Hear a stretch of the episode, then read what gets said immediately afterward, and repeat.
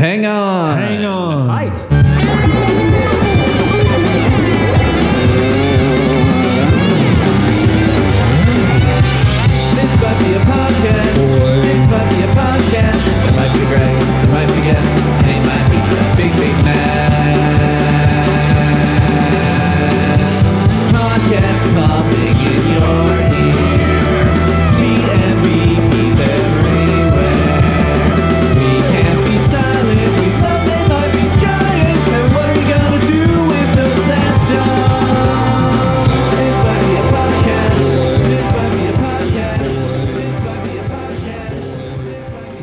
To This My PA Podcast. Before we get to the episode, we have a voicemail from our dear friend Jonathan Leonard. Hey, Greg. This is uh, Jonathan calling. Um, this might be uh, a record for the uh, biggest gap of somebody reacting to an episode to actually calling in of all time, but that's because I'm woefully, woefully, woefully behind, and I, I do apologize. I, I do expect better of myself. Um, but I'm listening to the uh, Icky episode that came out all the way back in March, and just wanted to do a quick correction in case uh, nobody ever brought it up. But you were talking about how there was melodica in Lincoln in Shoehorn with Teeth, and uh, I believe what you were trying to go for is uh, Snowball in Hell, because it's the melodica that plays the first two notes of that intro right before the song kicks in, but just those first two, and that's it. Um, but if somebody already brought this up, then disregard this message. Anyways, uh, see you, Greg. Bye. Thanks for calling in, Jonathan. Yeah, I I don't know. It's odd for these songs that I've known for 30 years. I for some reason always get we'll swap titles for Snowball in Hell and Shoehorn with Teeth. Even though they're both so clearly different songs and they say the they sing the name of the song very prominently in the song. I don't know why I switched them. Uh, but yeah, so that was just a goof. I don't know why. Two Lincoln songs always mess up in my head. Thanks for calling in. Anyone can call in at 224 801 2930. And uh, thanks, Averin. Sorry, it's too late for you to drop your foghorn in, but you only got one more episode left to edit. So thank you so much. Everyone should check out Waves Breaking, uh, Averin Keating's podcast. Uh, and time for the show. Welcome to This Might Be a Podcast, the song by song podcast about the greatest band of all time. They might be giants. I'm your host, Greg Simpson, and I'm here with a special guest, co author of the Flood 33 and Third book. It's Elizabeth Sandifer, and we are going to talk about a song that is not on Flood Become a Robot, a famous B side I don't know. Usually I say what album it's from, and this one's kind of like, you know, it's a weird one from the demo, I guess. Okay, here we go. Here's hoping you don't, oh, hoping you don't become a robot. Clang, clang, clang, whoops, too late. Here's hoping oh. you don't, hoping you don't become a robot. Clang, clang, clang, whoops, too late. Let's stick together cause we're number eight. Let's stick to numbers cause we're great. Here's hoping oh. you don't, hoping you don't become a robot. Clang, clang, whoops, too late.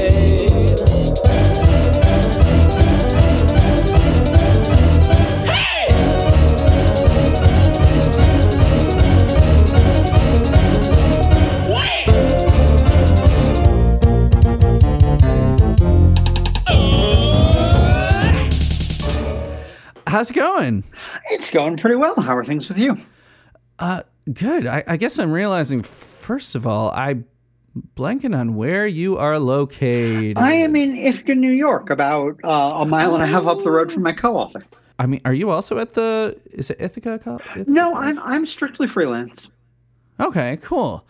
That was really awesome talking to S. Alexander Reed as he is on the uh, book cover. Yes, Alex, uh, just super, super interesting guy. Uh, just like yeah, knows yeah. about everything music, and I, and I'm sure you're you're the same way. Whereas like you've written a book about They Might Be Giants and a specific album, people assume like they probably assume that you only listen to They Might Be Giants or only Which- know about They Might Be Giants. Is deeply untrue. I uh, Right. actually cannot remember the last time I did listen to They Might Be Giants off the Oh my god! I mean, I love them. I, I, I I'm haven't hanging up now. No. I'm kidding. Yeah, no, I mean, I, I have tickets for them in Ithaca in September uh, for a flood show. I, I- I still love them, but yeah, it, it they're it was kind of a nostalgia piece when I did the book with Alex. Uh, Okay. still is for me. So Cool. So well, so you're a freelance writer.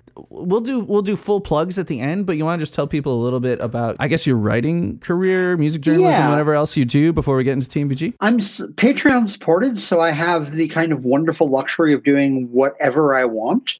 Nice. uh, which I take full advantage of. Um, at various times, I've written a history of the late 20th, early 21st century entirely through the lens of Doctor Who, going through every Doctor Who story from Oh, 1963 to present. I'm going to have some listeners who will be very interested in that. You know, I wouldn't say it's not my jam. I just haven't. It's one of those things I don't know where to start. It would be like if I got into They Might Be Giants today. There, there's an awful lot of I'd be like, make me a Doctor Who mixtape. I don't know where to begin. Uh, but yeah, I've also written about British comic books. I've written about the alt right and how they're going to destroy the world. I've written Oh no! comic books myself most recently. Um, I'm working on a novel. I'm really all over all over the map, and I love that.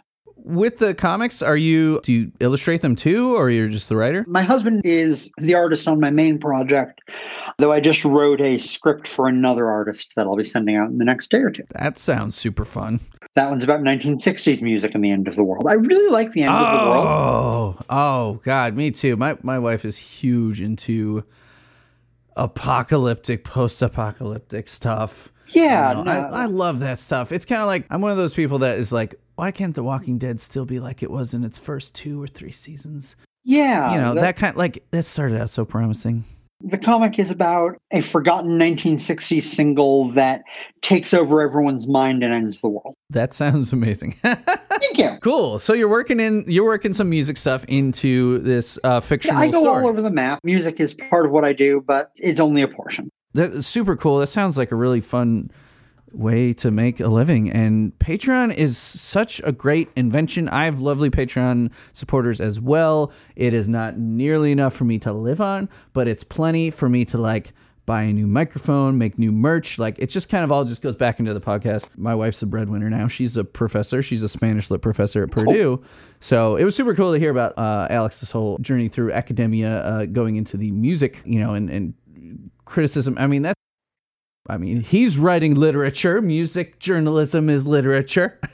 He he wears two hats to a fascinating degree. but so, like, I don't need the Patreon money. Like, that would be super cool if I could just podcast for a living. But I like music in so many different capacities. I don't know if I'd hmm. want to do just that. But I'm making new magnets and stickers and stuff pretty soon for my lovely Patreon people. So, yeah, I don't know. It's just a super cool resource and platform that I wish it had come along sooner. Yeah, no, it, it really is. I really appreciate the uh, freedom it gives me.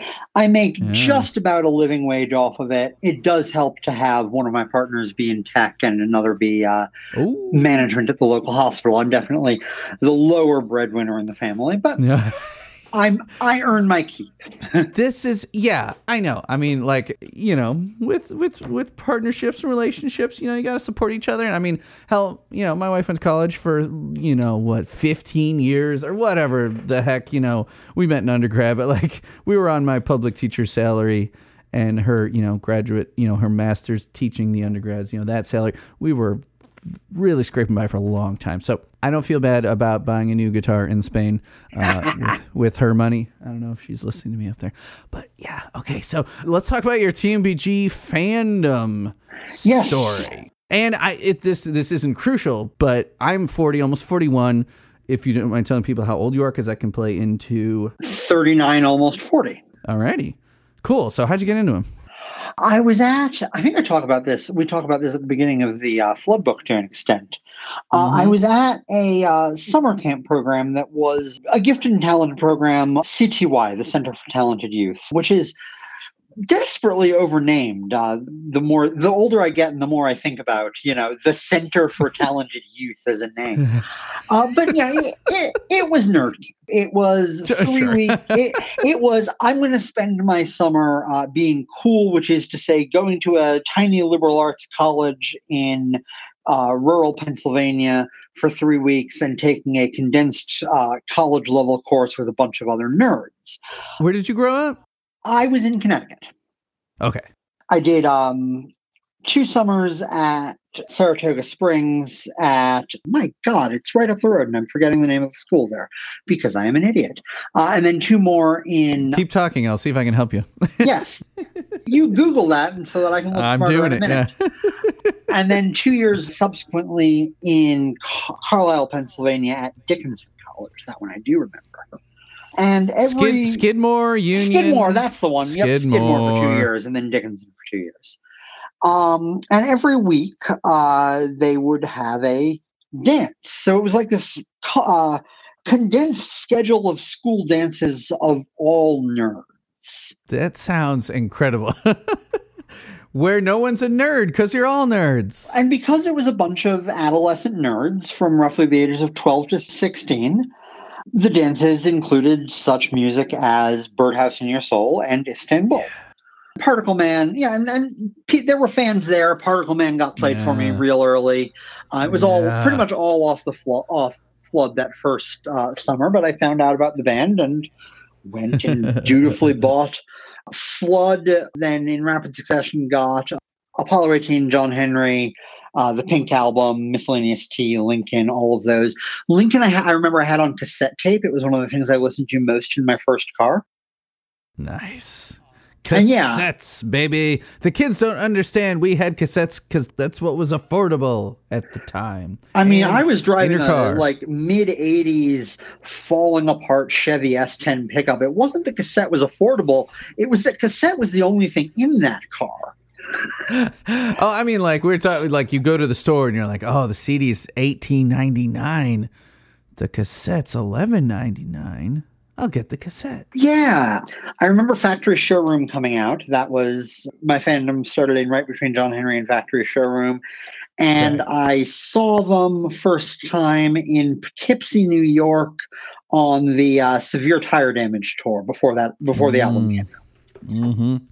Uh, So that was Doctor my- Worm being premiered that Yes, tour. yes. Uh, Doctor Worm played, and it was like, I don't know what this is. It's kind of good, but I haven't heard it before, and you know, it's loud and everyone's drunk, and it doesn't really stand out as as good as it is.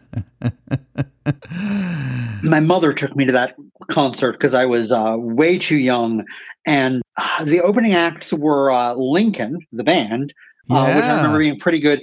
I hit the cattle like a trucker.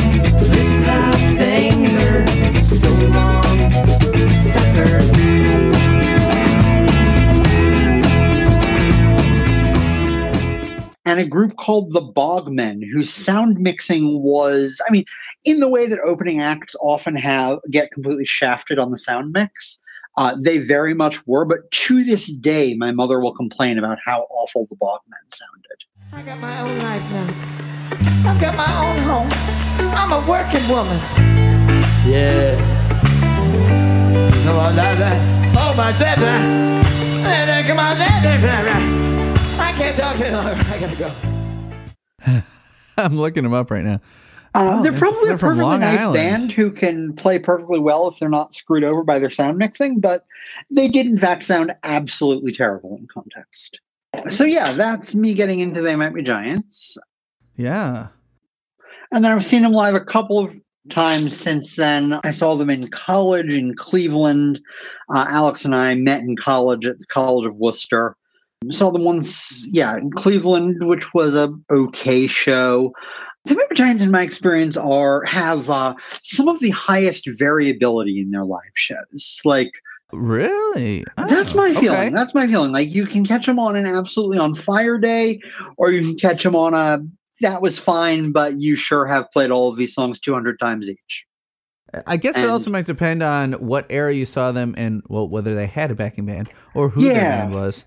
Because first time you saw him would have been with Tony Maimone of Pere Ubu fame, and or no, Yeah. no. If it was if it was that era, it would have been maybe Graham, maybe or, I can't say I remember who they uh, read off as their backing band. but definitely would have been Brian Doherty on drums, and maybe Eric Schermerhorn on lead guitar.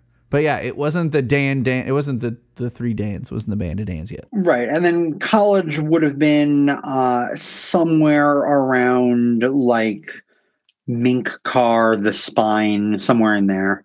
Mm-hmm. Yeah, I saw him the first time I saw him was on the Mink Car tour in Iowa City. And then I saw them, let's say, once in Florida, once in Ithaca. So I think I've seen them four times total, with fifth coming. Okay. Yeah, I'm looking to see. Do you remember the venue? I'm scrolling 2001 right now for Cleveland. Uh, the Oh. Odeon Concert Club. That That's right? probably it. Yeah. May 4th. Yeah. There you go. Sounds right. And then I would have seen him do a flood show in probably Jacksonville, somewhere mm, in the vicinity of 09. Wait, they played Cleveland Odeon Concert Club twice in 2001. Maybe you saw them the time in October and they're like, weren't we just here? I, if you have set lists, I remember them playing fingertips because I was like, well, that's a weird Okay. place live. Well, let's see. Okay, so this other one was uh, October 21st. Let's see his fingertips on here. It was in the encore after Mink Car as the title track. Mink Car, then fingertips. That sounds like the show. Encore two, Robot Parade, adult version, the metal one, and then Istanbul to finish. I'm, I'm glad you close with Istanbul after throwing a metal version of Robot Parade and fingertips at your uh, at your audience and Mink Car, which like it's a perfectly good song, but you're definitely pulling from past the part of your uh, career where you made most of your fans. The- yeah. It- Uh, Okay, hold on, that's, but- that's a noble set. That's a noble. But in the May show, they played fingertips as the third song. no, it was later than the third song. It was the Okay, so it must show. have been October 21st. Yeah, that's got to be weird. So, what you say was that the show where you like you felt it was a little lacking? That one? Yeah, I mean, it might have also been the very drunk guy in front of me. I, I, I remember him as well as the concert. That never helps. Like, you go to a show and some stage diver falls on your head. That's going to kind of mm. sour your night. Yeah, and then Jacksonville would have been somewhere 2009 ish. Might have been 10. That was a flood show, and I remember they played Flood backward, which was a good order. Yeah, they they never like to go in the. uh You know, Order. I as good an album as it is, I can see how 32 years on you'd want to change it up a little. Bit. And play Stilloob instead of Sapphire Bullets. Have you heard Stilloob? No. They play so they're gonna they're they're gonna play it at the show you see him at finally. They got to play it at those like six or whatever shows before COVID happened. They are playing Sapphire Bullets backwards. So ne- neither of the Johns are playing anything. They're focused on harmonizing the entire song in backwards English. And the band, like it's the song's so arpeggiated that it actually sounds pretty normal in the music. But they're all like, so instead of instead of bullets, it's stilloob instead of bullets, right? Stilloob. So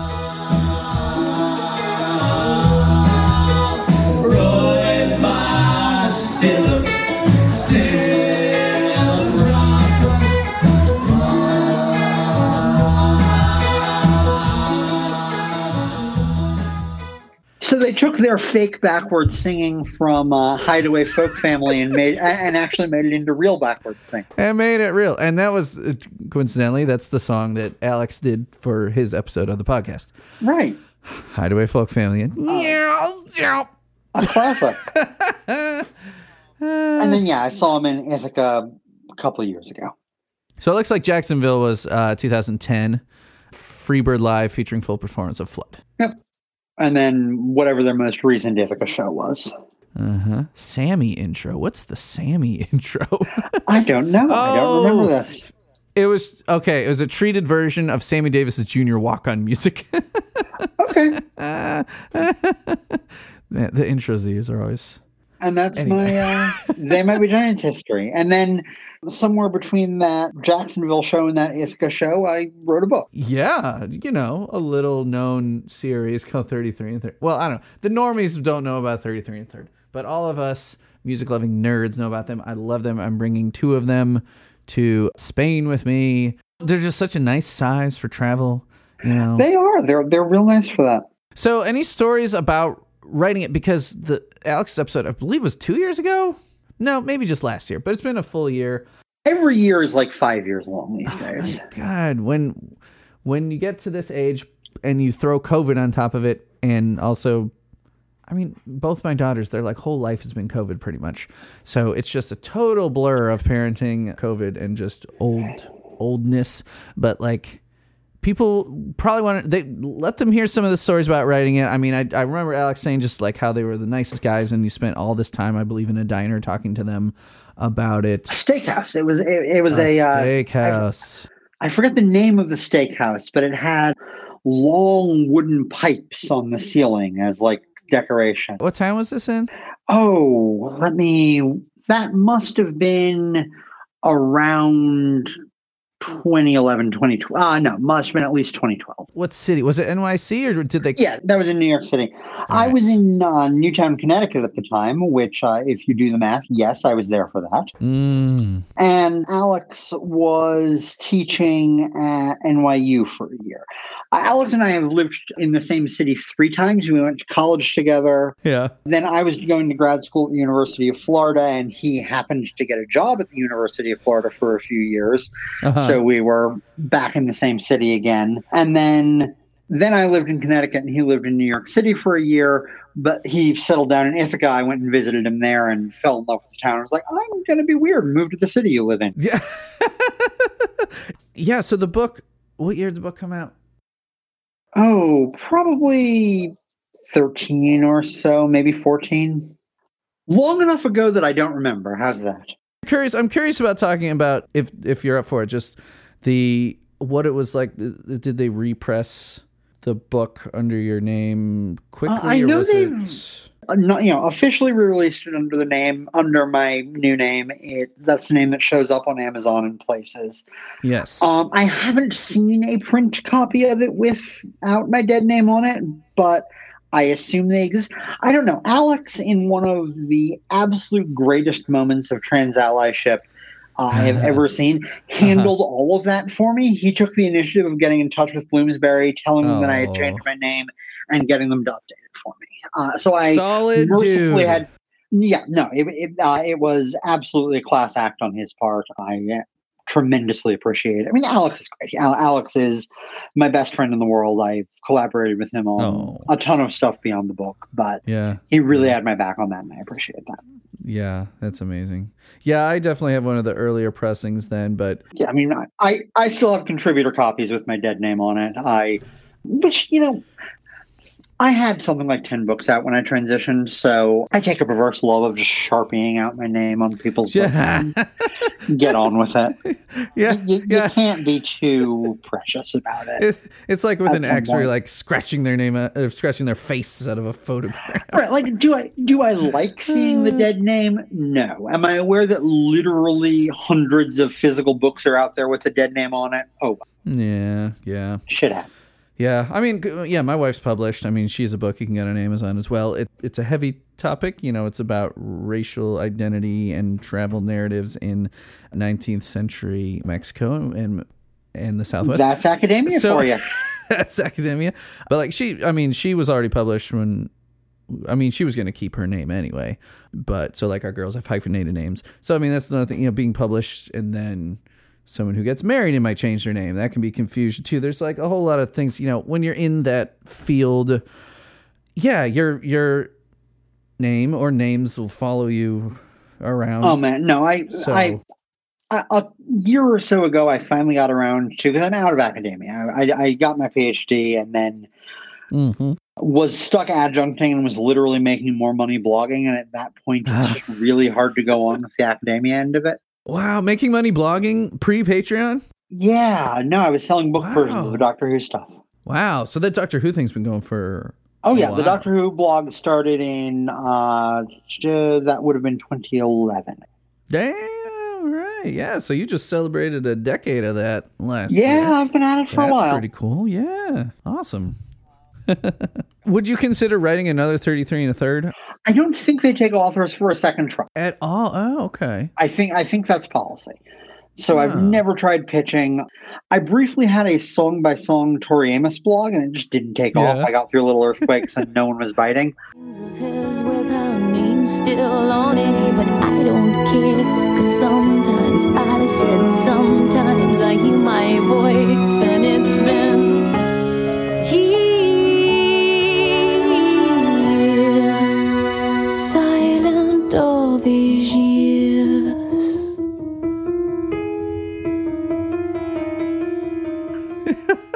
They've done Boys for Pele already, so the next band I would do, Tori Amos, uh, artist I would do, is already taken. I can't see myself doing it.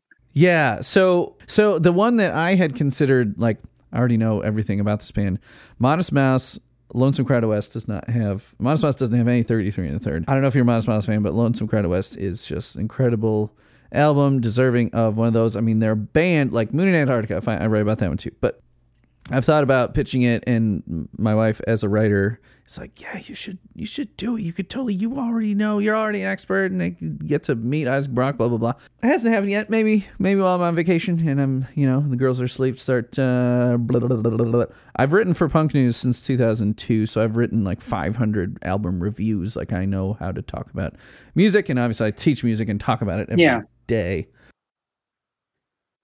Yeah. I don't know. I don't even know when 33 and a third's next open call Yeah, is. I know but- because Alex was was trying to convince me to do it too, and I mean, I definitely, I would love to be you know published outside of on a website, right? I've never had any anything I've written about music be printed and published.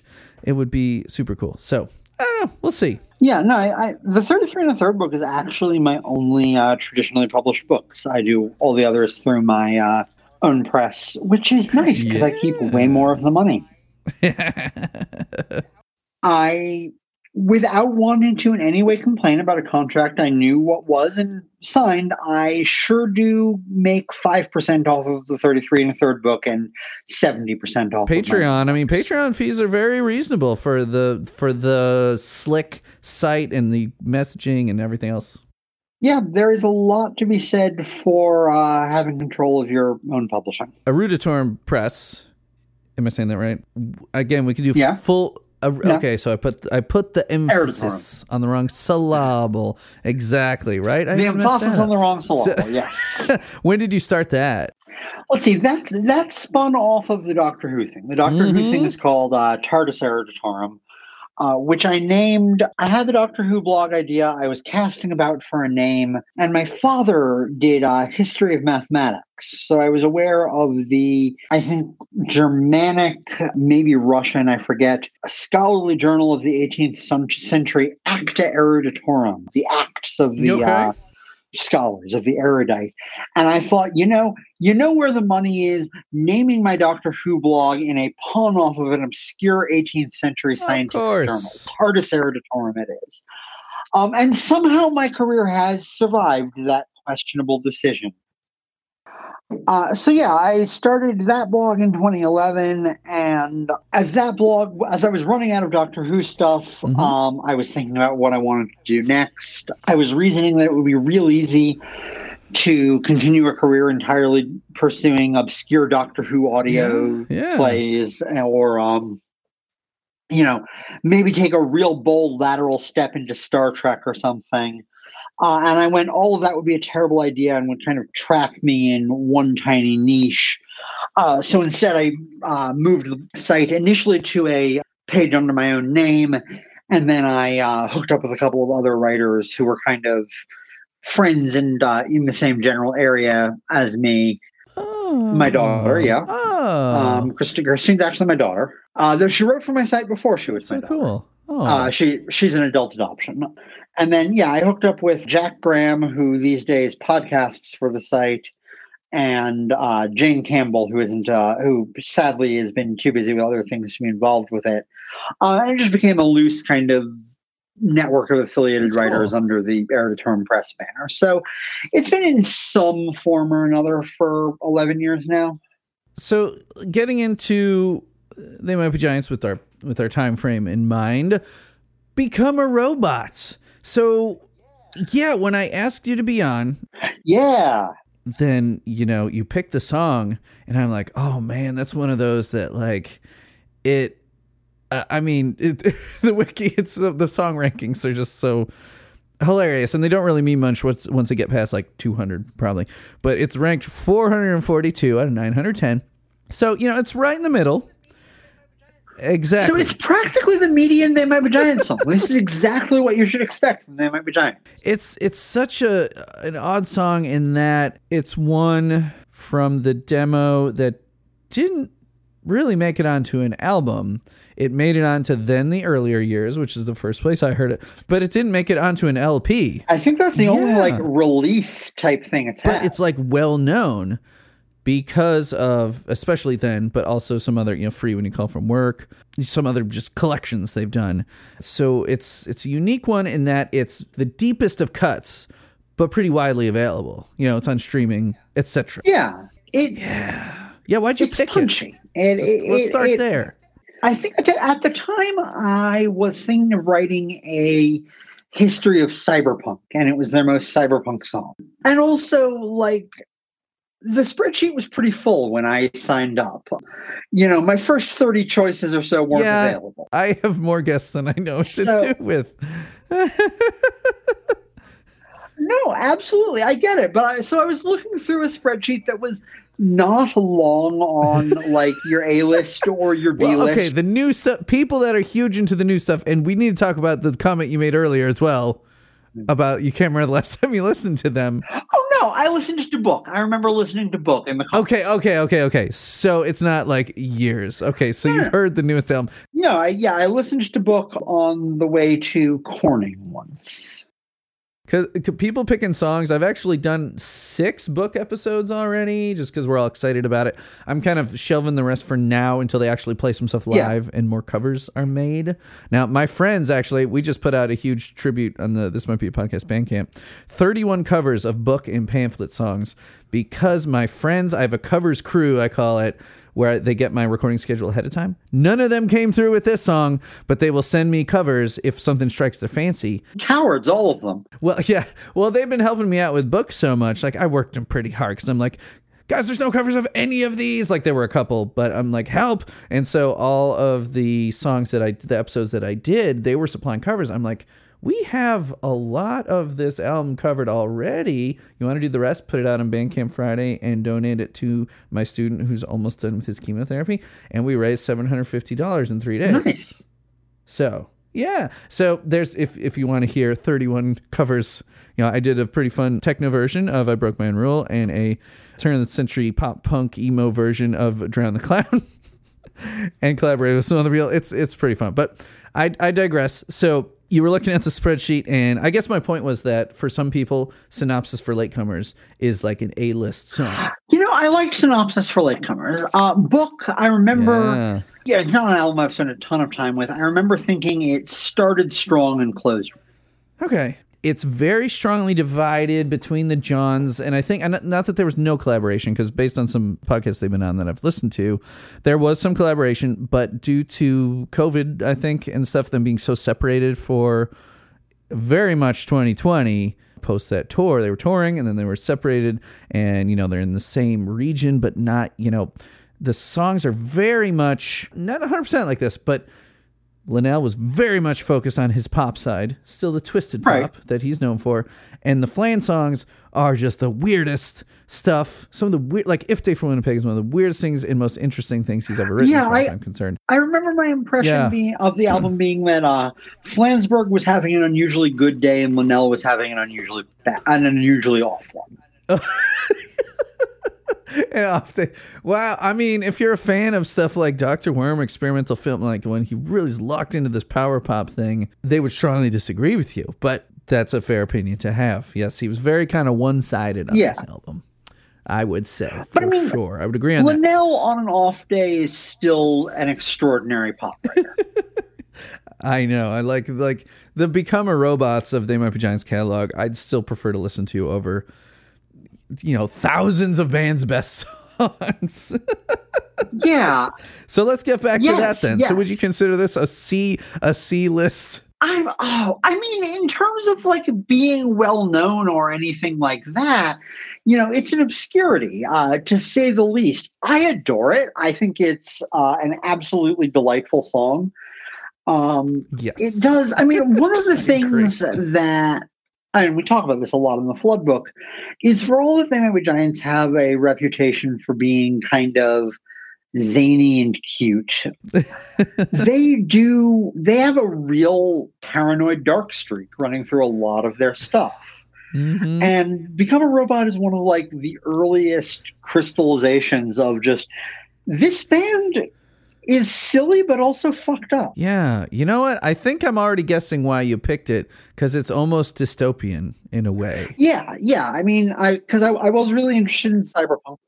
I ended up I'm not writing the history of cyberpunk. I am working on a cyberpunk novel, so it's still of interest to me. Um, and yeah, it has this kind of dystopian vibe, this technological creep to it. And yeah, I mean, there's just a the, the basic hook of uh, here's hoping you don't become a robot. Clang clang. Whoops, too late. It's like that's perfect.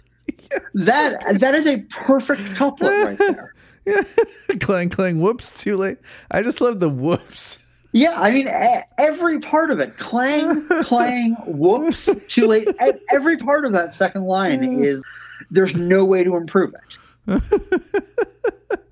Oh my god i'm looking at this chord progression right now too i if we have time i'm definitely going to try covering this and i haven't practiced it at all i think it'll be funny and appropriate for the song because it's just so What is the chord progression? I haven't looked. Oh my! J- yeah yeah, I mean you don't break out yeah, the G it's flat chromatic. six key too much. right I'll probably just. I'd probably just power chord the thing uh just look at it look at it okay okay all right I'll, I'll think about it i've never played it before play the G flat six or you don't play it at all. Come on. cut me some slack here oh my god i'm looking at the fingering for jesus christ Yeah, I, I have no idea how to play a G a, a, a G flat uh, G flat six chord. That might make the cover even funnier, though. Oh, that's- to fuck That's it up. not too bad. It's just kind of a warped D minor, right? Yeah, it. I mean, it looks like yeah, or like a D seven, and then you got an extra finger in there, or like Yeah, a D seven that's slid up, and then you've like the shape. I don't That know. That could be so much worse. Uh, I haven't touched a guitar in five years. Um, yeah, you try it. You try it. no. G six, G flat six, G. Well, I guess you're just moving it around. You know, I'll I'll think about it in the next you know twenty minutes or whatever. So Yeah. But yeah, it it's got that uh, pleasant mixture of silliness and sinisterness, and um, yeah.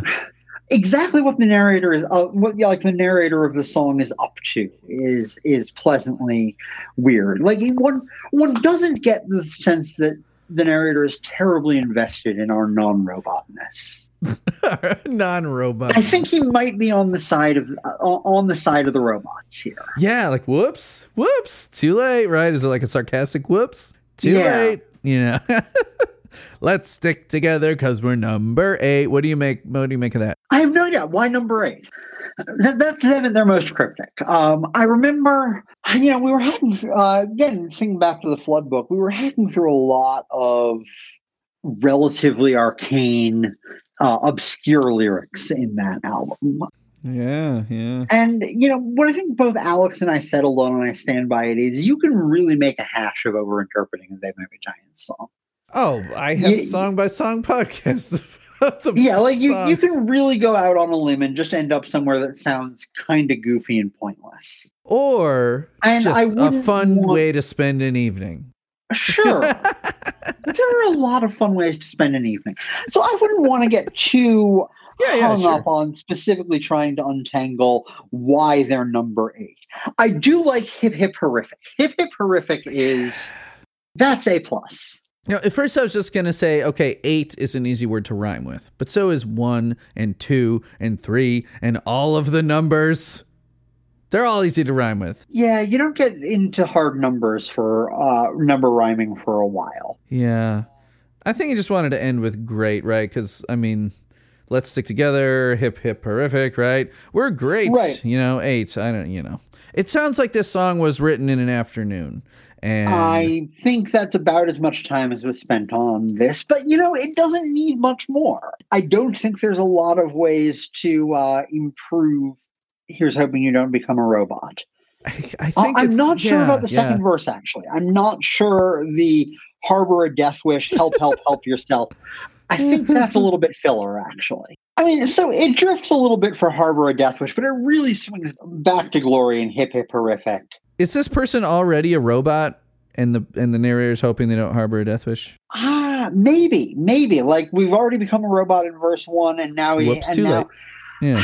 I don't like that though because I really like the sinisterness of the narrator. Like I, I like the yeah. robot, the narrator's insincerity. Okay, well, it Um, could still be. I hope you. I hope you don't harbor a death wish, but I'll secretly go kill all humans. it's all sarcasm. or possibly like you're becoming a robot because of your you harbor a death wish like there, there's a kind Okay. of like um fire of the gods vibe there i think Ah, Okay. Yeah Yeah. Or like, what was that movie? That Tom Cruise movie, the the pre-crime Minority Report. Was that the one? minority report yeah Yeah. So like, well, you're a bad person, so now we're gonna use your body, and you're gonna become a cyborg for us. Okay, we're gonna. We, you're a criminal. I hope you don't harbor a death wish. Up, oh, you do. Well, we're, you're gonna become a robot. Sorry, the government's gonna use you now because we're gonna turn all criminals into robots that we can program for our use. You could write a whole dystopian novel about Yeah. this song.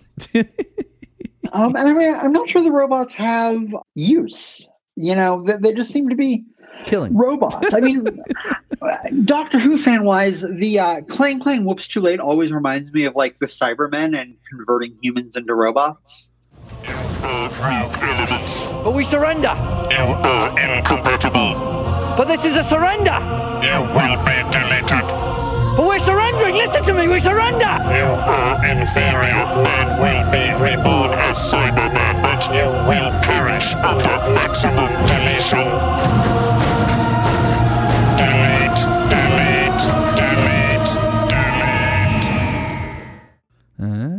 So like it's always been like killer robots in my head Yeah, I mean, do look look at, at the wiki on. Uh, so there's an image on the wiki page for Become a Robot of a flyer that I'm sure Flans drew this robot, and the robot even says so. It's an early '80s show poster with the robot in its teeth says Robotron. Do you see what its eyebrows say? actual size Actual Which, size. you know it seems much bigger to me and you've got the claw hand, but it's not with a K.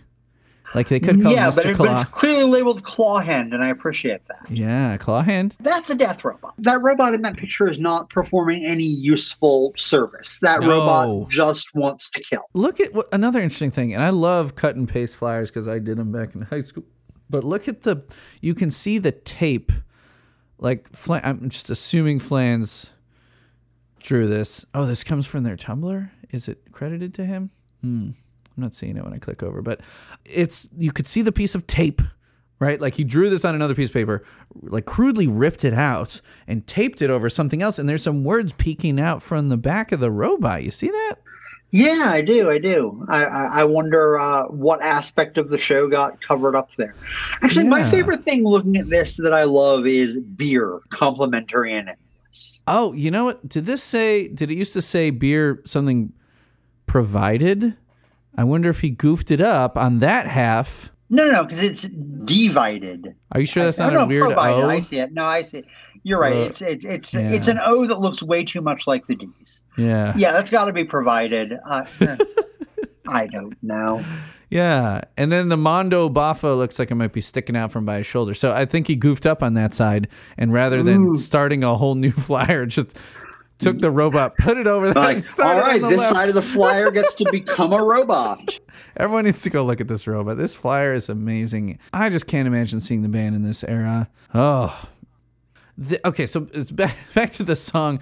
In the trivia, it says that uh, Flans was talking about that they used the Fairlight, which they mentioned Yeah. a, a few times talking about early songs. So, uh, and, and he, and he speaks about it yeah, like it's a some sort of whimsical machine that like the Wizard of Oz uses or whatever. It's like uh, it, qu- quote used a Fairlight, which was then a brand new invention, like a music sampler and computer. Phil Collins, Peter Gabriel, every Brit art rocker guy had a Fairlight in the 80s. Do you know much about Fairlight synthesizers? Not a thing. Okay. Sorry, so- sorry to completely let you down on that. One. Oh no no no! I'm lo- I'm looking at them right now. So, and I had looked up a little bit on past episodes too, but it has been a while since I've talked about them. Uh, so they were they were first developed in uh, the late '70s, so uh, '79 in uh, Sydney, Australia. Uh, the Quasar M8 was developed by Tony Furse of Creative Strategies in uh, Sydney, and their creative strategy is credited for coining the term sampling, which is pretty cool. So it has an embedded sampler and it's a music workstation. So if you go and look for a picture of it, it does have a screen, uh, so a computer, a keyboard, a screen, a green computer monitor, as was, you know, the early 80s, right? Yeah. With crazy, like mountain looking things on it. Yeah. Okay. Yeah. Some quality uh, visualization on that. Yeah. So this person, Kim Ryrie, I think is how you would say it, in the early '70s, wanted to make a synthesizer, develop a, a, a like a DIY synthesizer, uh, and it was called the ETI 4600 for uh, electronics Electronics Today International, which was the magazine that he had that he you know created.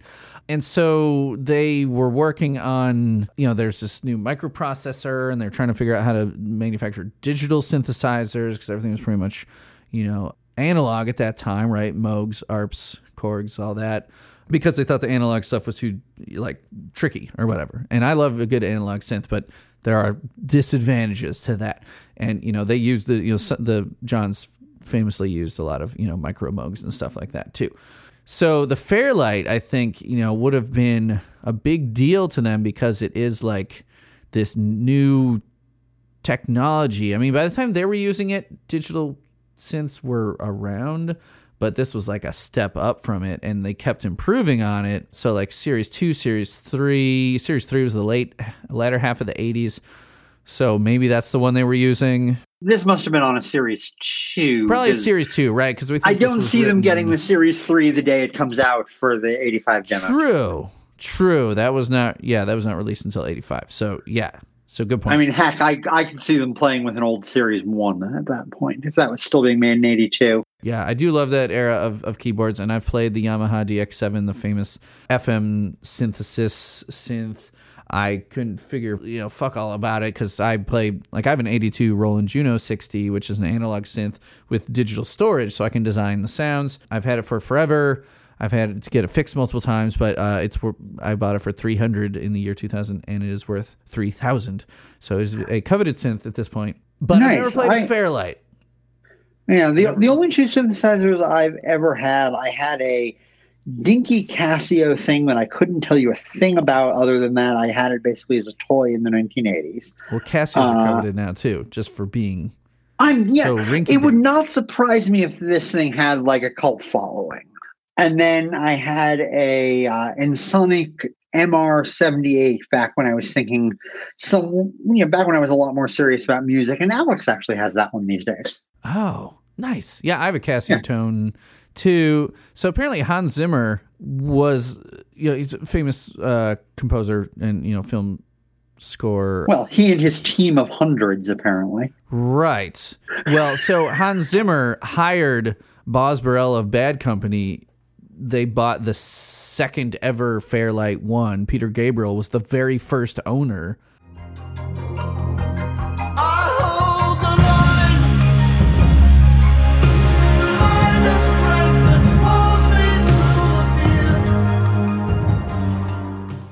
Like they actually know the first person to buy one of these extremely expensive, I'm sure, machines. Right? I mean, it's a computer. You're buying it. You're buying a computer in the late 70s. So there's that, and it's a brand new technology for a synth, a digital synthesizer with a computer. I mean, And Herbie I- Hancock I and Stevie Wonder, twenty-seven thousand dollars uh, for this one that Stevie Wonder bought. I appreciate turning this monstrosity on the task of become a robot. Yeah. And you know, if they Who who had one that they were using it in 1985? you know, thinking about that, I can see how Become a Robot is the sort of song that emerges out of you have an afternoon on someone's really expensive synthesizer and you're just fucking around with it. Yeah, the one time I got a Moog on record, it was the studios that they were borrowing from someone else. And it wasn't even a Moog, it was the real well, it was a Moog, the realistic Radio Shack uh, synth. It was called Realistic. That was made by Moog. So it's considered a Moog, but it doesn't say Moog on the outside, so it's the cheapest Moog. Also, we haven't talked about how that this was written to be on this Restless Records polka compilation Which has a certain perversity to it. Like, Right? I, I saw that and I was like, you know, guys, I can see how you didn't quite make the cut there. Yeah, this one. I mean, how how did they think that this would be accepted? I mean, it's Restless Records, who Uh, then kind of tanked Mink Car later on. Um, but j- why do they think this is a polka? Just because it's got the dun dun dun dun dun in the bass? Yeah, I mean, and like you have an accordion play, you have a pretty good accordion player, yeah, and this is where you're going with your with your attempt at a polka. The- but early the Baby Giants has that perversity to Ah. them that I love and admire. Like They Might Be Giants are, uh, especially early on, are a band that like came up with every way they could to sabotage themselves, did it, and then got on with it from there. and I respect this approach. yeah, yeah.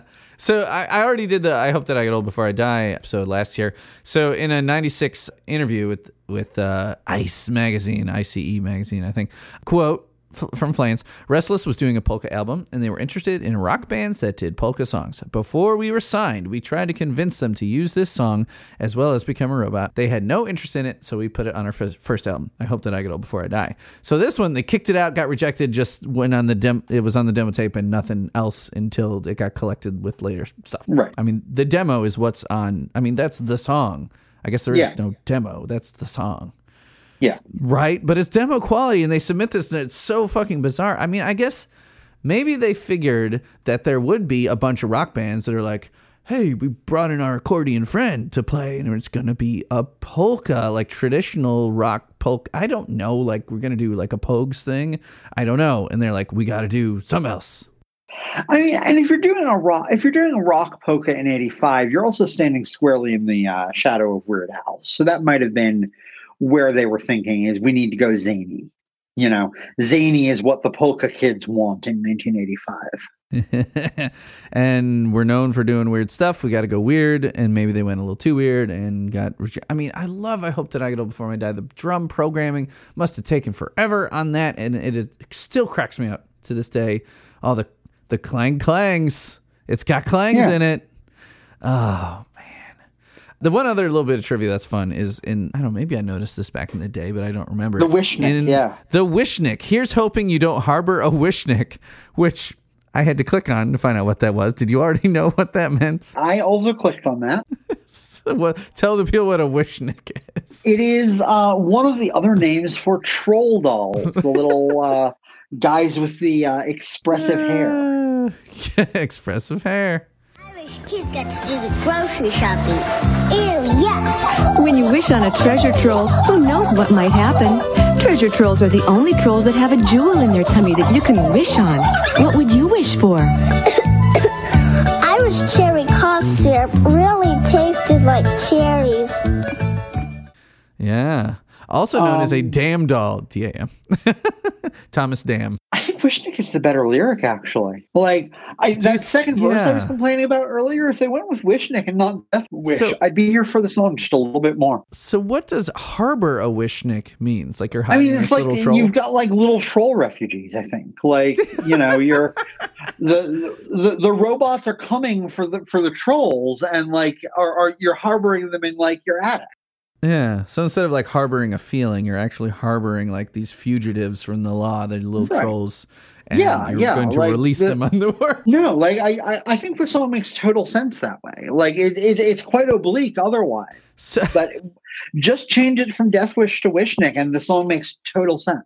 so was this Flans 12 years later being like, I should have made it Wishnik. I'm just going to put it in the liner notes, see if anyone notices. I That's mean, not a typo. You don't typo Death Wish and get Wishnik. No, I mean, it- wish. it on the one hand has got to be deliberate, and on the other hand, you don't necessarily look at then the earlier years and see and go, a lot of time was spent putting this together. I do like the booklet, but I mean, just the lyrics. You know, there's a lot of Yeah. text in that. I I mean, I loved it at the time because I mean, I I had been into them, you know, for like five years at that point, but still, it was where I really devoured that early stuff. So I spent a lot of time looking at that, but I never noticed the Wishnik. Should uh, do you want to talk? ab- Is there anything more about the music before we talk about this live version? Uh, no, let's move on to the live version. Yeah. So this live version. So on the wiki, right? And the wiki's not infallible, and John Eulis will tell you that, and the other people who run the wiki. Well, first of all, the song says year 1985, right? And then it was on the 1985 demo tape. First played 83. So that doesn't really make sense. Um, but it says the one known performance is uh, July 10th, 1983 at the Dive in New York City. Zero Wikians in attendance.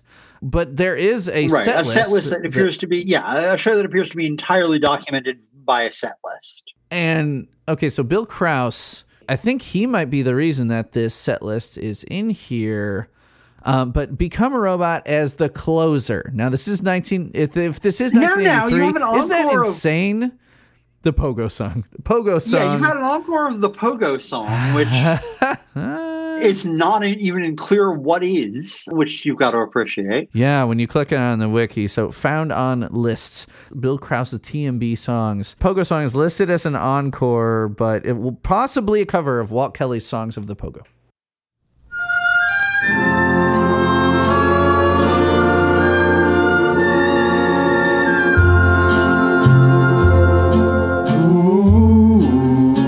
Have you ever, while pondering the ways of the morn, thought to save just a bit, just a drop in the horn? Too poor in the evening, or late afternoon, or during the night, when we're shining the moon. This set list is unrelenting. There are not a lot of concessions to the audience here until you get to Letterbox. Like Letterbox, you finally get to in the middle, and you realize they had this song in '83. How the hell did it take them that long to get it out? Uh, such that it waited behind things like anything else on the set list. The set list is incredible. Yeah, I mean, Hot Cha, Hot Cha sat for five years. Oh yeah, Hot or, Cha or, sitting or there. seven years. I mean, And like, and there's plenty of things in here I don't even know. Like, I could not tell you off the top of my head what Cabbage Town was. oh, you you should check it out. I, I I've just clicked through, and now I and now I see that it is. It, it found its way out on the iPalindrome I E EP. I talked to my Uncle Jack as he tried to talk to me with a bottle in one hand and another in the other. Oh, Cabbage Town. I respect the deep cut of their catalog here, uh, but yeah, there are plenty of things on here. Penguin uh, is That not. song. Have you heard that? I've not. I see that this one Uh-huh. didn't make it out un, until podcast forty three. Yeah, their podcast though though a dial a song version was released on these bootlegs before that. So it was before they were called They Might Be Giants. That's how old. Right, El is. Grupo de Rock and Roll. Yeah. He knows there's trouble ahead. There's been trouble before. Penguin, penguin, no one understands. August yeah, so yeah, this set this set list for eighty three, but uh, the version you sent me said eighty five. So you have Yep, Uh, yep. There, there's some mystery here, and I know you got in touch Yes. with people. What what do we know about this strange discrepancy? Okay, so yes, let me bring up this conversation with Euless. So, okay. So I said, question for the archivist and professor of all things TMBG. TMBG Unlimited July edition has become a robot live version labeled as 1985. The wiki says the only performance is July 10th, 83, uh, at the dive in New York City. It's a curious discrepancy. Any idea what's going on there? Is the wiki wrong or is the TMBG track listed wrong? Wouldn't be the first time the Johns lost track of their own history, which, you know, oftentimes they'll go to the wiki to help remind themselves of stuff. This is this is a known thing that Flans has done. So then John said both 1983 and 85 are educated guesses by fans. The only song TMBG claimed was from 1985 in that month for un- the Unlimited July was Big Big Whoredom. And so I said 85 isn't concerned by the band because my file is listed as parentheses live 1985. He said a fan must have added it to the file by the time that I got it because I didn't get it. I didn't get TMBG Unlimited from E Music around the turn of the century when they were doing it. Right. The little like club thing. I got it much later. Someone had added parentheses live 1985 to it, not the Johns. So Right. So 83 could be correct. If there's a which means in theory that there's a recording of this entire uh bizarre Oh. 83 concert and plenty we, we someday might learn what pogo song was Yeah, you know, I people, whoever's out there, send your tapes to Peter Critch. He will digitize them and get them to sound as good as possible. i've just pulled up the tmbg unlimited july and the wiki says become a robot live 1985 so it must have been claiming 85 on the album Well, it is a wiki, so a, a fan went in and put that in, right? True enough. So, but th- there's at least some reason why people genuinely think this is 85 yeah. Is is Bill Kraus wrong about the date of this thing with this set list, or is the set list complete? I mean, is it? I don't know. Uh, uh, who do you trust? Who do you trust? We need to get to the bottom of this. It appears to have been from Flansburgh's archive of cassette board tapes, although I can't recall which one. That's what I'm getting on the uh, TMBG Unlimited July page. The exact date slash year of the set list has not yet been confirmed, meaning that it could be from another show that has been left undocumented. So, yeah. So, I mean, really, it should say that the date the date should have a question mark by it, right? I mean, Seems seems like it. Yeah, because there'll be stuff on the wiki where it'll say year question mark, or it'll have a year and then a question mark. Because a lot of the stuff on those Power Dial song bootlegs, they don't know what year it exactly hit the answering machine. And you'll you'll come across it. Be like, we don't know what year the song is from. We could guess, but we don't know. So here, I mean, they don't know that it was first played July 10th of 1983. That's just a guess. Yeah. So we know the song existed in 85 because it was on the demo tape. We don't know that it existed two years earlier. So I don't know. I mean, it definitely could have been played in 85. It might have been played in 83, but we don't know. Mysteries abound. Mysteries. So with that said, I will drop it in right here.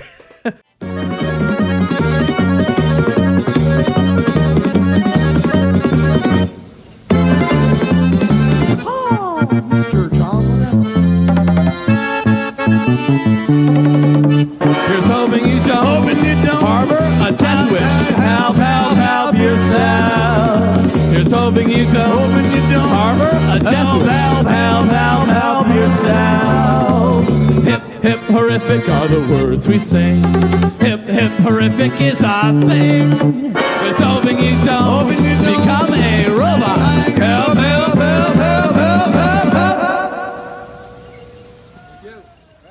What did you think about that? Uh, I I mean, it was delightful to hear that that bizarre thing live. Yeah. I love it with the accordion in there. Yeah, and, and Flans clearly loves it with the accordion too, because he he has that spontaneous shout out to uh, you know John Linnell. Yeah, I know, like kind of like half off mic. That's a pretty cool little little thing. I love that kind of stuff. I love their banter and I love just like just like a captured bit of like spontaneity, like you said just like shouting something out and you know, it's just something you could tell they're having fun with it. And yeah, the backing track does a lot of the heavy lifting on this one, almost entirely cuz if Linnell the song's all drum machine and keyboard and vocals. There's no guitar. I mean, there's there's electric bass, but it sounds like a synth bass on the live one, right? Yeah, Yeah. So Flans is just flailing around singing. Linnell has the accordion, so all the drums, keyboards is all on the backing track. So it's almost you know they're singing along to their own karaoke track, you know, on this one with a little bit of accordion in there. It sounds cool like this. Like, I mean, maybe it's the Fairlight on the backing track, but hell, I love it with the with the with the accordion. I It's great. I wish we had more more live versions of it because they, they must have played it a fair amount in those bizarre early days. You'd think, but like the wiki is surprisingly accurate, even in the 80s, about how many times something was played. So it says one known performance. It doesn't just say one performance, so there could be more. I am looking more at it. I am coming around to uh, 85 being an error because I do see uh, I do see on the same TMBG Unlimited Sally Boy Candy Bar. that's a, that's an interesting one too. Right, which has two known performances, one of which is at the same uh, 1983 show that we seem to have a documented Become a Robot for. So I'm by, I'm thinking those probably came from the same tape, and it's an 83 tape. Yeah, both the perf- both the performances. Yeah, yeah, because the other Yeah, Sally Boy one, like you said, is July seventh. So it's saying that Sally Yeah, was played July seventh and July tenth, both of eighty three. Right, and then that 83. Is there anything else? I, I've got both up here. And I'm just quickly checking to see if there are any other things on Unlimited that could have been from that. Yeah, I mean, in '83, so this was you know early days of the band. I mean, I've I've, I've mentioned this, I've mentioned this before. So I have this magnet from like the turn of the century era.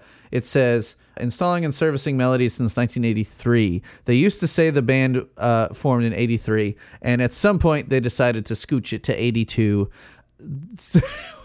which when they were basically not known by they might be giants but uh, fair enough but in 1983 they only played like 20 shows Yeah, they've got a uh, big, big Whoredom live that they're also saying was 85, and that's another one that was in that 83 set. So I think that 83 set's getting confused for an 85 set.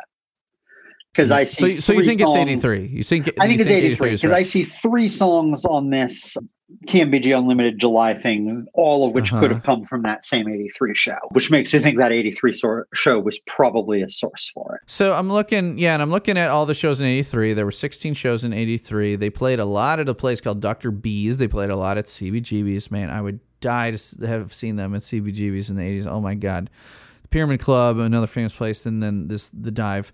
So yeah, looking at the set lists for those, there's not a whole lot because you know people didn't attend them. But the '80 the Oh, they don't have a set list for that. Yeah, there's very few set lists here. Um, though there is a cool archive thing from the New Yorker, October 17th, 1983, for their show at CBGB's on uh, October 18th. There, man, there's so much cool stuff here on the wiki, but like, it, yeah, uh, 83. Okay. Yeah. Yeah. So there, yeah. there, there's my there's my archival contribution and research. I think Yeah, TMBG yeah. Unlimited for July misidentified the years of some things, or at least the wiki has it wrong. Yeah, and picturing that like that famous photo of them busking in front of the the on the Brooklyn Promenade. Have you seen Have you seen this this photo? Oh yeah, yeah, that's a great Yeah. So that's I mean that era of the Johns, these fresh faced boys Yeah. playing these fucked up songs at Yeah. CBGB's and Pyramid Club It's- and everywhere. Uh, my oh my god, what would that must have been like to the unsuspecting victim who walked in? yeah, I mean, I, I mean, and that perversity, and that perversity follows robots in particular. Because I'm remembering, I forget what late night show they were doing, but something went uh, tits up for them, and they proceeded to on a late night show unleash Robot Parade, followed by Shoehorn with Teeth. Yep. And and you've got to love the moment of like, yeah, Conan, right? I played it on the Robot Parade episode. Yeah. Yeah, it's great. And like you you've got to love that moment where they can tell they've lost the audience, but it's okay. They're going to get them back. They've got shoehorn teeth. It's in the song, John. I think we're losing the crowd. yes. Yeah. I think we're losing the crowd. And then the glockenspiel thing. Yes. Oh my God.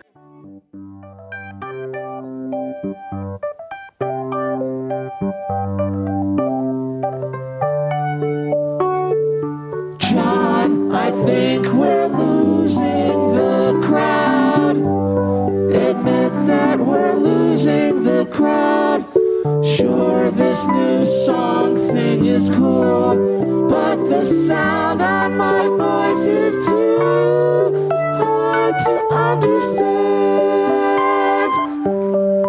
People want the familiar sounds, the sounds of comfort like a glockenspiel. Close your eyes and visualize a glockenspiel.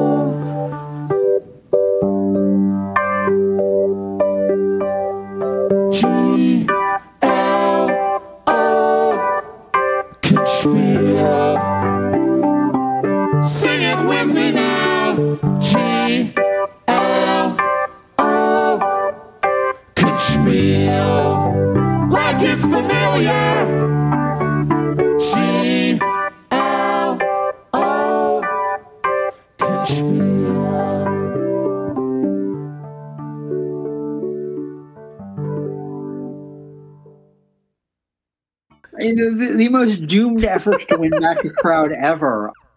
And honestly, like Conan was probably laughing the whole time. you've got to wonder what went wrong at that 83 show. Like, did Become a Robot do too well? Did the crowd respond to it so well that they were like, this song just doesn't doesn't uh. alienate them as much as we hoped, and we will bury it and never speak of it again?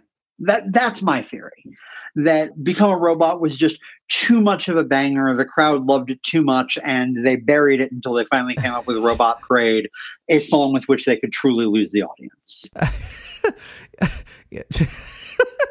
I like that. So, uh, like I mentioned, 1982, they only played one show, and it's August question mark of 1982 at the Central Park uh, Sandinista rally. So in 83, they really got going, and I must point out because I don't think this will come up on any other episodes because there's no set list. I don't know when it will come up.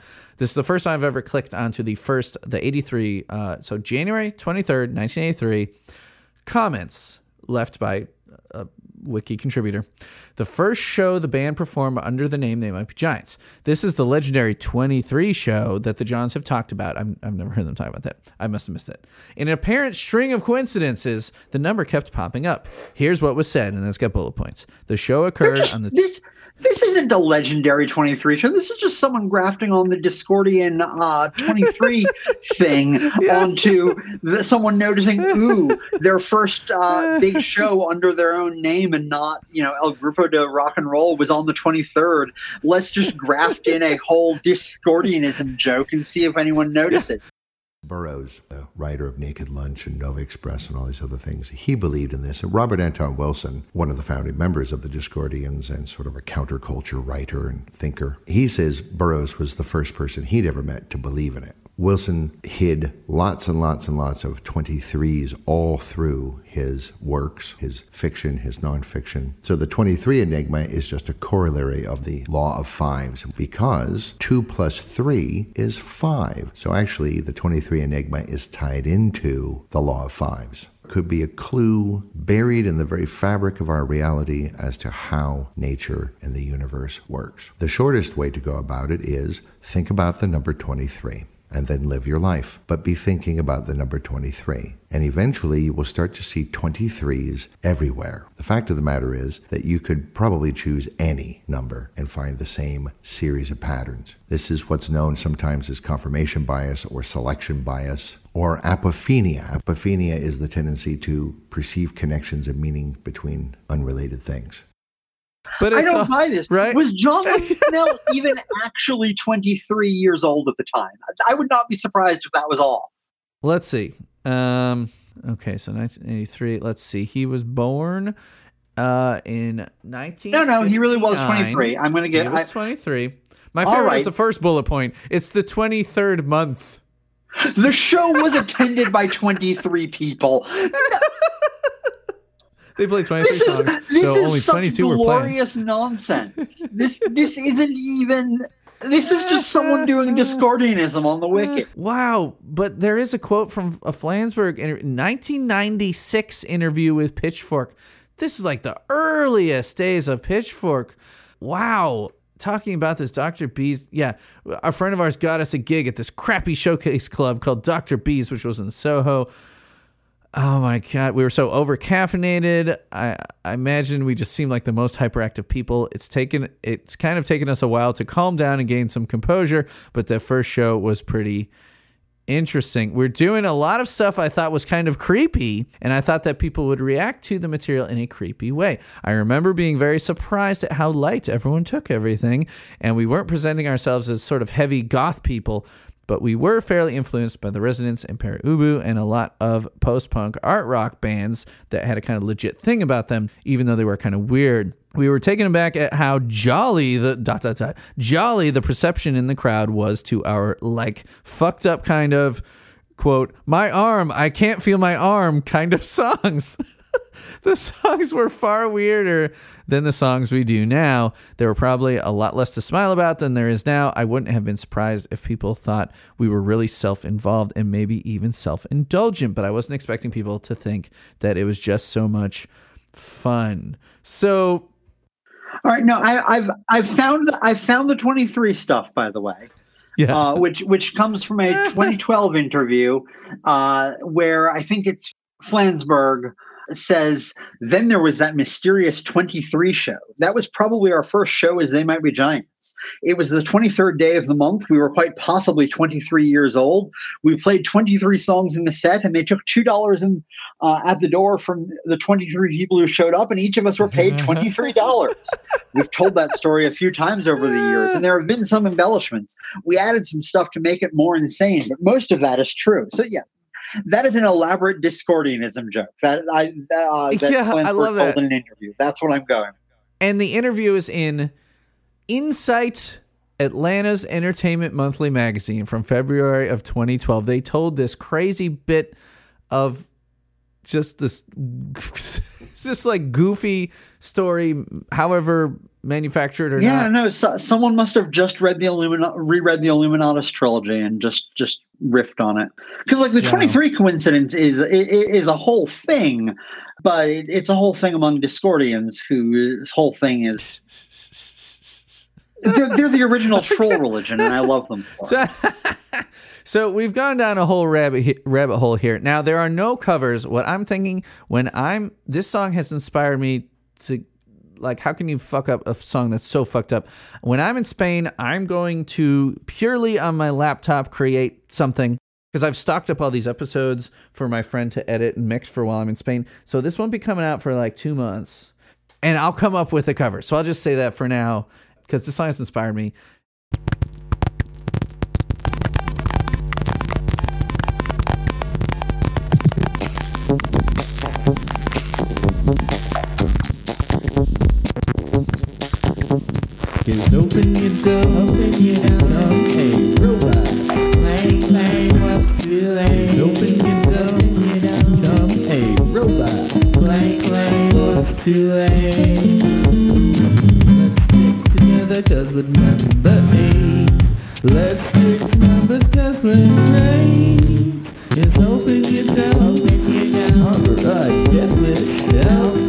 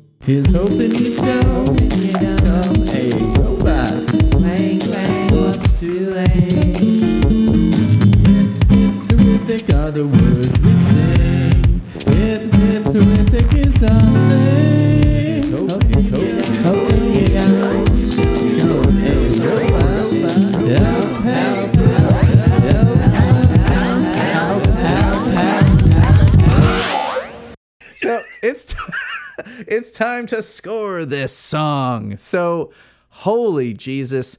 So 0 to 10, you may use decimals ranking it against like I mean, what's a 10 for you? I'd be curious to know. What's a 10 for you that's not like okay, a set closer, you know, obvious kind of one. You got a deeper cut 10? Like straight off the, off the dome? Hang on, I do. Where your eyes don't go. Where Your Eyes Don't Go is immaculate. Are you sure you haven't listened to the show? Because that just aired three weeks ago and I gave it a 10. All right, well chosen. I don't, I've given like maybe 10 tens over these 181 have aired episodes. Great taste. What would you give Become a Robot? Uh, 9.23. Perfect. I think, what have I given this? I think, mm, okay, Become a Robot. I must also mention that this is Robot Week. I'm doing Unctuous Robot with Carrie Hearn off of uh, My Murdered Remains. So Become a Robot, oh, it is so screwed up that it's wonderful. It's like everything we've talked about. It's some someone would hear it and be like, "This is the shittiest song by the shittiest band I've ever heard." But to people like us, My argument is Become a Robot is not the song to, that will make a They Might Be Giants fan out of someone, but it is the sort of song that is why They Might Be Giants fans stay They Might Be Giants fans. yeah, it's one where like if you're already hooked, you'd hear that and be like, "So this is where all this fucked up stuff came from because it used to be this fucked up, right?" So it's it's a great song that like built. It's part of like the DNA of the band, like that they used to do songs like this, and they still get weird, but they don't get this weird. So it does have a very special place in the catalog, and obviously they think so too because it never made an LP at the time. Then we're like, oh, it's probably too late to come on something now. Let's put it on the then compilation, you know, or whatever else. I mm, I'm gonna go 8.5, and I think that's gonna shock people. But it is just so wonderfully fucked up, and obviously the band does think higher of it than something like Sally Boy Candy Bar Yeah. or any of those other super obscure ones because those never made it onto anything, right? Bread hair. Have you heard bread hair? I have not heard Bread Hair. So plugs. We've already talked about a lot of your stuff, but w- direct them to the the website. What's uh, what's the URL for the press? Eruditorum Press, which is E R U D I T O R U M press.com. Uh, that's where I do my blogging, uh, which these days is about British comic books. Uh, the other project I have is uh, my own comic book, Britain a Prophecy, which you can check out at crossroadscomics.gumroad.com. Okay. Uh, the first two issues are up on a pay what you want basis right now. And if you decide you like those, you can back our Patreon and get the third issue. There you go. So is the is the Patreon under under what name?